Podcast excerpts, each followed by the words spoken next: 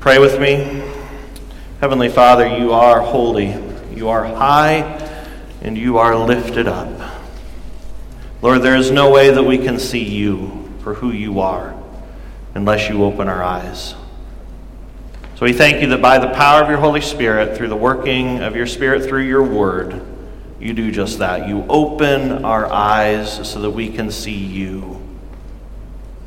So, Heavenly Father, I pray that as this message is proclaimed, that you would receive glory and honor. I pray that uh, you would give me words to say that uh, are in accordance with your word. And I pray, Lord, that, that our eyes would be open today, fresh and new, to see you who, for, for, for who you are, that we would see Jesus as our resurrected Savior and Lord, through our eyes which are open, I pray that you would also help us by the power of your Spirit to walk with you, to live with you, and to grow as your disciples. So we ask for your presence now. We ask that your Holy Spirit would work in a mighty way within our congregation. Lord, to your glory and to your honor. In Jesus' name, amen. The, uh, this is the third Sunday of Easter. There are several Sundays in Easter. People w- wonder why do we have so many Sundays of Easter?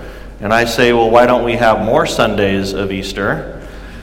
It is uh, difficult in one on one Sunday for one sermon to learn all that there is to learn about the resurrection of our Lord and Savior Jesus Christ. So I believe that those who organized the, the readings during the season of Easter knew exactly what they were doing. Uh, they know that we need the truth of the resurrection in our life every day. We need to know that Jesus is alive, He is active, and He meets us where we're at in life, and He, through His Word, He causes our eyes to be open. So the epistle lesson for this, uh, the third Sunday and Easter is from 1 Peter, the first chapter, beginning with the 13th verse. Therefore, with minds that are alert and fully sober, set your hope on the grace to be brought to you when Jesus Christ is revealed at his coming. As obedient children, do not conform to the evil desires you had when you lived in ignorance. But just as he who called you is holy, so be holy in all you do. For it is written, Be holy because I am holy. Since you call on a Father who judges each person's work impartially, live out your time as foreigners here in reverent fear. For you know that it was not with perishable things such as silver or gold that you were redeemed from your empty way of life, handed down to you from your ancestors, but with the precious blood of Christ, a lamb without blemish or defect. He was chosen before the creation of the world but was revealed in these last times for your sake. Through him you believe in God, who raised him from the dead and glorified him, and so your faith and hope are in God. Now that you have purified yourself by obeying the truth, so that you have sincere love for each other, love one another deeply from the heart. For you have been born again, not of perishable seed, but of the imperishable through the living and enduring Word of God. This is the Word of the Lord. And sometimes we wonder why do we have a response after the reading of God's Word? Well, it's not very polite uh, to remain mute when you're spoken to. God has spoken to us in His Word, and it's polite for us to say something to praise Him in response. So we say, Thanks be to God. And today's gospel lesson is taken from the 24th chapter of Luke's gospel, beginning with the 13th verse. And it's also traditional for pastors to read from, I don't do this very often, I should do it more, from the middle of the congregation, as the congregation also rises for the reading of the gospel lesson. And the reason the pastor will read from the middle of the congregation is because Jesus is with us, He's present with us. And as we read about Christ from the Gospels, it's important to remember that Jesus is still with us. He loves us, He cares for us, and He promises to never leave us nor forsake us. So, our gospel lesson from the 24th chapter of Luke's gospel. Now, that same day, two of them were going to a village called Emmaus, about seven miles from Jerusalem. They were talking with each other about everything that had happened. As they talked and discussed these things with each other, Jesus himself came up and walked along with them. But they were kept from recognizing him. He asked them, What are you discussing together as you walk along? They stood still, their faces downcast. One of them, named Cleopas, asked him, Are you the only one visiting Jerusalem who does not know the things that have happened there in these days? What things? he asked. About Jesus of Nazareth, they replied. He was a prophet, powerful in word and deed before God and all the people. The chief priests and our rulers handed him over to be sentenced to death, and they crucified him. But we had hoped that he was the one who was going to redeem Israel. And what is more, it is the third day since all this took place. In addition, some of our women amazed us. They went to the tomb early this morning but didn't find his body. They came and told us that they had seen a vision of angels who said he was alive. Then some of our companions went to the tomb and found it just as the women had said, but they did not see Jesus. He said to them, How foolish you are, and how slow to believe all that the prophets have spoken. Did not the Messiah have to suffer these things and then enter his glory? And beginning with Moses and all the prophets, he explained to them what was said in the scriptures concerning himself. As they approached the village to which they were going, Jesus continued on as if he were going farther. But they urged him strongly, Stay with us, for it is nearly evening, the day is almost over. So he went in to stay with them. When he was at the table with them, he took bread gave thanks, broke it, and began to give it to them. Then their eyes were opened, and they recognized him, and he disappeared from their sight. They asked each other, Were not our hearts burning within us while he talked with us on the road and opened the scriptures to us? They got up and returned at once to Jerusalem. There they found the eleven and those with them assembled together and saying, It is true. The Lord has risen and has appeared to Simon. Then the two told what had happened on the way and how Jesus was recognized by them when he broke the bread. And, church, this is the gospel of the Lord. Praise to you, O Christ. You may be seated.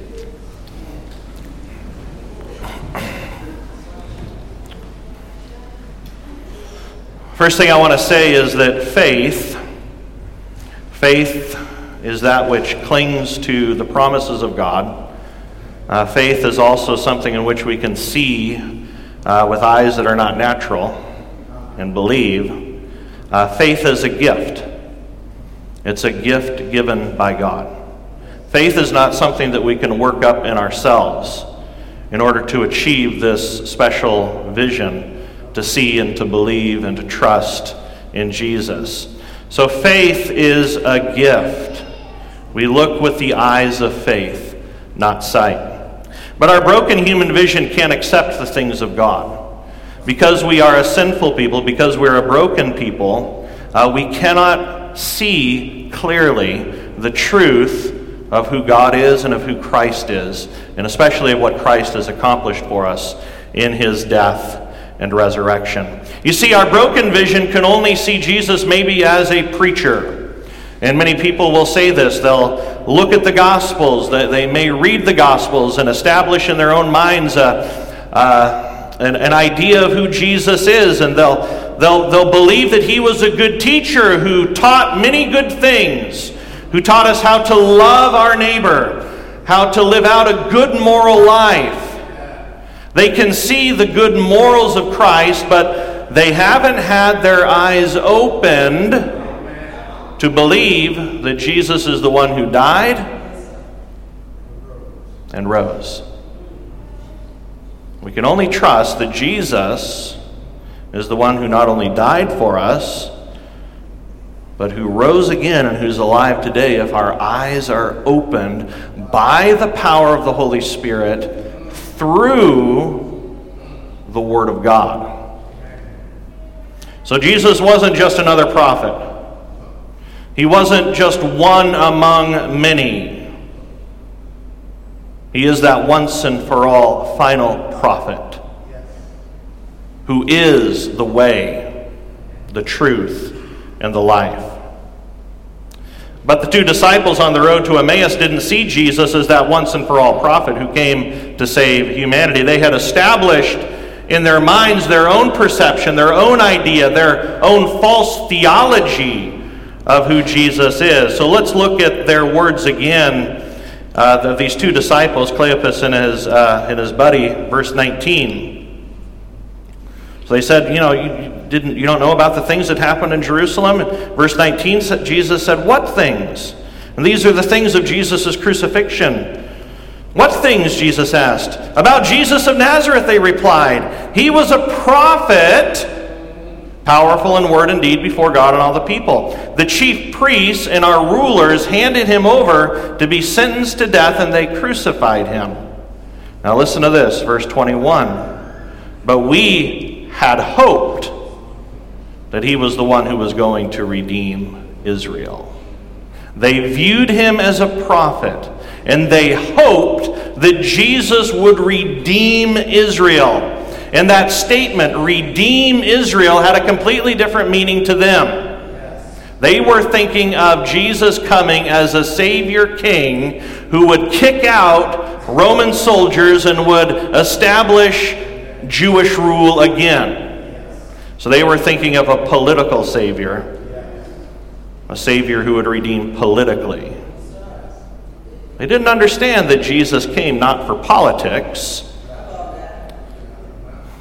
but for the souls of people, to save humanity from the curse of sin. So Cleopas and his companion on the road to Emmaus could only see through their broken eyesight. They didn't have their eyes open to see and to believe God's plan.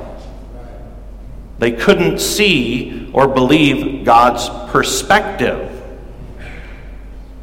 So I ask you this question How often do you look at things from your own perspective rather than from God's perspective? How often do you do this? Your situation in life. How many of you would say, I'm in a bit of a predicament right now? Life isn't easy. How often do you see things from your own perspective rather than from God's perspective. In church, this is why we need to develop the exercise of our devotional lives. We need to exercise this discipline of reading the scriptures, of being a people of prayer, because it's through the word in our relationship with God through prayer that the Holy Spirit does this work of opening our eyes so that we can see not only God from a proper perspective and Jesus from a proper perspective, from God's perspective, but so that we can see our own lives and the various situations and difficulties that we're facing in life from God's perspective. You see, when our eyes are open, we see God for who He is. Through the scriptures, when he, when he opens our eyes, we see the God that really is alive and is working on our behalf.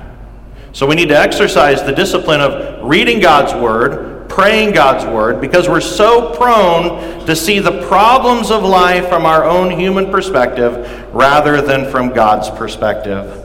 Been reading a book recently. I've actually, all through the week, I've read almost the whole thing. It's a book by the uh, well known author, the late author A.W. Tozer. And A.W. Tozer, in his book, The Knowledge of the Holy, he writes this.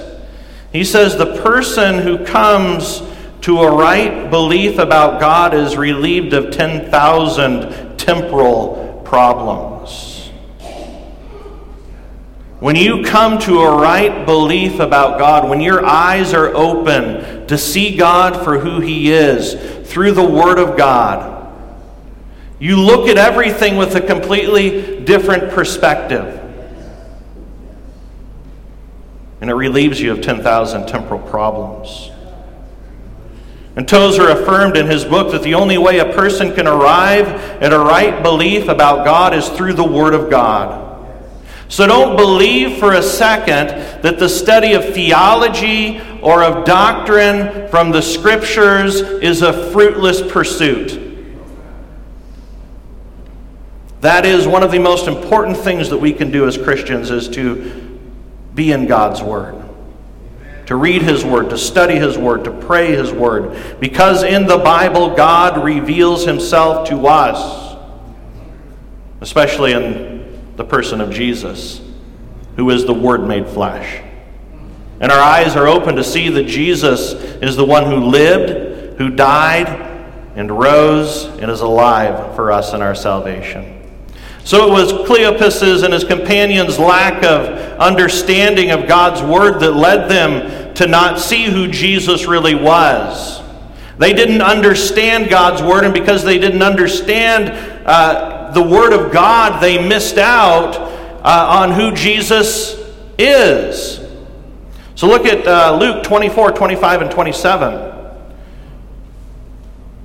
He said to them, How foolish you are and how slow to believe all that the prophets have spoken. Did not the Messiah have to suffer these things and then enter his glory? Look at verse 27. And beginning with Moses and all the prophets, he explained to them what was said in all the scriptures concerning himself.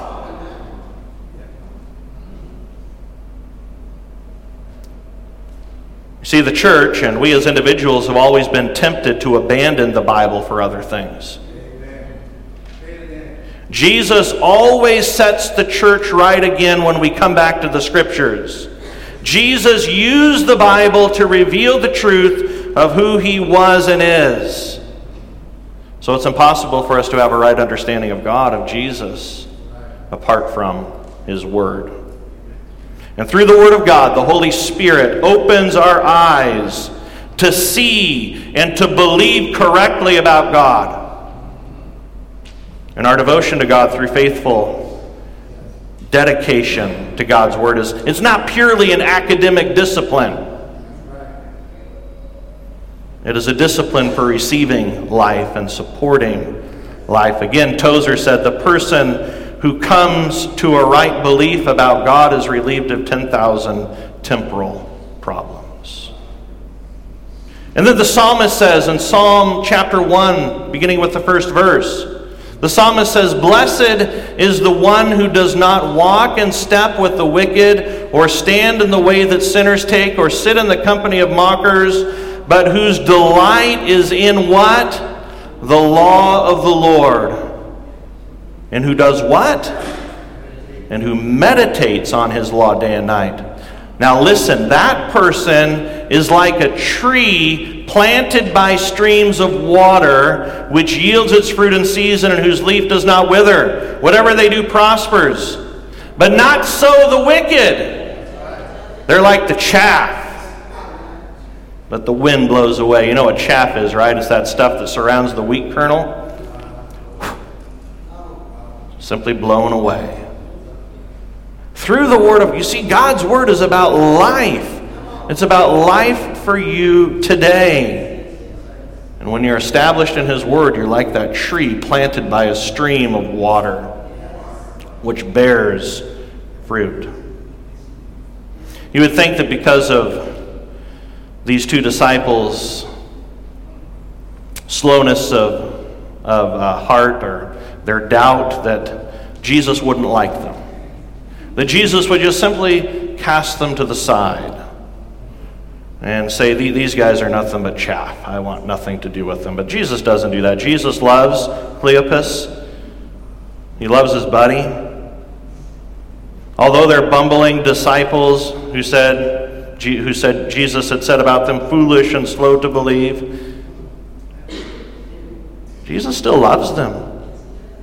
He loves them and He walks with them along this road. Jesus doesn't leave them, He sticks with them. Do you struggle with your faith? Do you struggle in your life as a disciple of Jesus? Do you struggle to follow Him? Jesus loves you. He loves people who struggle. He loves people who fail to see things from the proper perspective, from God's perspective. And he says he isn't going to leave you, he isn't going to forsake you because you're struggling in life. So often I, I, I, do not see things from God's perspective. And, and it brings me to a very dark place. And I've been there. Or I'm not seeing things from God's perspective. I'm looking at things from my own perspective. I'm trying to use my own wisdom. I'm trying to use my own ability to figure life out. Puts me in a very dark place. But I know that Jesus loves me. And that though I am sinful, He comes alongside me. And He says, Let me teach you. Let me show you. Let me open your eyes. So we mess up. We don't get it right. But Jesus still loves us. So I think that we need to view discipleship in this way. I think we need to view discipleship not as results focused, but as process focused. We are such a results oriented people. We are always looking for results. But I think we need to view our walk with Jesus as a process. We're all a work in process. Just like Cleopas and his buddy on the road to Emmaus. We're all disciples walking with Jesus, and we need Him to continually, daily open our eyes to understand all that God is doing. We're a work in progress. Jesus understood that the disciples were a work in process. That's the whole idea of discipleship. Discipleship is a lifelong process. That's why Luther said that the whole of the Christian life is repentance. Jesus loves you so much that as you walk with Him, He opens your eyes, He changes your thinking, and as a result, your world is changed. I want to say this if your thinking, your speaking, and your actions are not being challenged by God's word. You're not living as a disciple. When you are walking with Jesus, He is going to challenge you. And when our eyes are opened, we're going to be challenged in what we believe, in the way we speak, and in the way we live. So Jesus is so loving that he has chosen to bring us to this place where our eyes are open. And we understand we're really not on the right path. And then he is gracious to put us on the path that we should go on.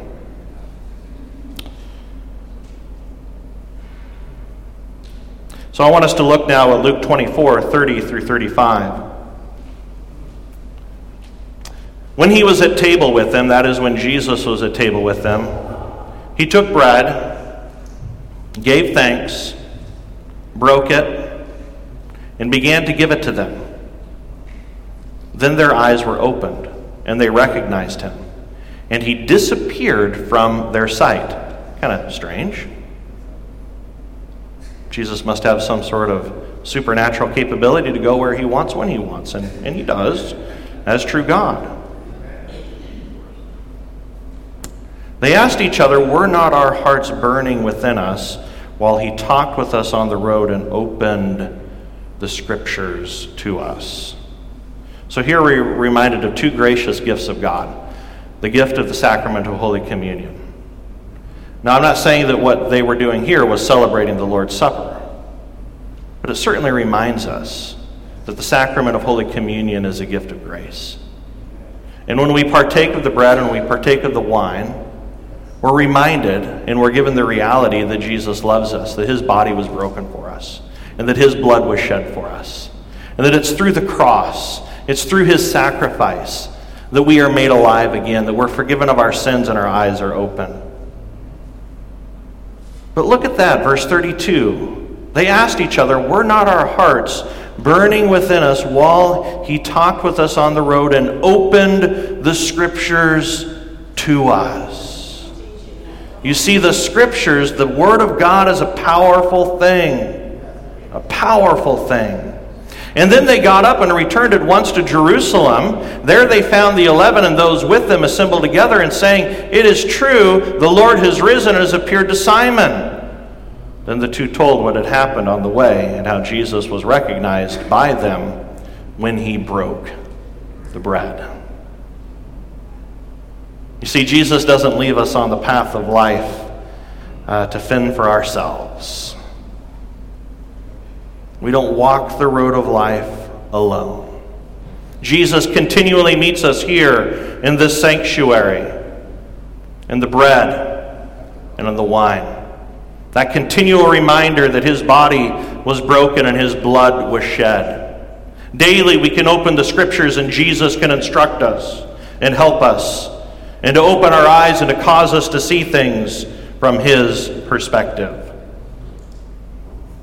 My challenge for you this week is this to stop focusing on the results of discipleship. Instead, focus on the process of discipleship. And when you stop focusing on the results, then you find yourself in a place where you realize, you know, I can't produce these results. Only Jesus can do this in me. And when we focus on the process, then we're simply walking with Jesus. Walking with Him. So start focusing on the process of living as Jesus' disciples. Focus on Him. Because through the process of focusing on Jesus, we become more faithful. And He's gracious to guide us through our failure into a new and joyful obedience. So here's the thing I'm challenging you to do this week open the Bible, read the Bible, pray the Bible, and trust the Bible. Open, read, pray, and trust the Bible. That is your challenge for this week. Open the Bible. Some of you would say, Where do I start? Where should I start reading the Bible this week? Well, one suggestion is this. If you want to have your eyes open to the truth of the way your life should be and how you should be living, open to the Sermon on the Mount. Matthew's chapters, chapter 5, 6, and 7. Read what Jesus has to say in that most important sermon. But don't just read it, pray it. Then, as you read, read slowly. Sometimes we think the Bible is just like any other book. We just read it, we read through it, and move on. And uh, put the Bible down and let it collect dust. Read it slowly. Read the same passage more than once. Digest it. Meditate upon it. Ask, what is Jesus saying? How does this apply to my life? And then pray the Bible. Let God's words be the basis of your prayer. Ask the Lord, what should I repent of? And then trust the Bible. Trust God's truth even when you don't like it. Do you know the Bible is going to reveal things to you that completely challenge you? Things that you're not going to want to hear? But trust God's truth even when you don't like it. We don't believe the Bible because we like it. We believe the Bible because it's truth. So trust the Bible. Trust His gracious promise of mercy and forgiveness. And trust that this is all gift. It's a gift of His grace given to you today. Don't see Scripture reading as something that you have to do. See it as something that you get to do. There's a complete, there's, there, what, what you have to do versus what you get to do are completely different. He's given you His Word, a gift that you can open this week. Something through which the Holy Spirit will open your eyes and reveal to you the truth of who He is and of what He has done. Let's pray together. Lord Jesus, we thank you today for your Word. We thank you, Lord, that your word is truth. Cause our eyes once again to be open. Cause us to look to you again. Help us to not look at life and to see life from our own perspective, but help us to see things from your perspective. We need this gift from you. We need the gift of your word. So, Lord, I pray that all of this you would be glorified in the church, that you would be glorified in our lives.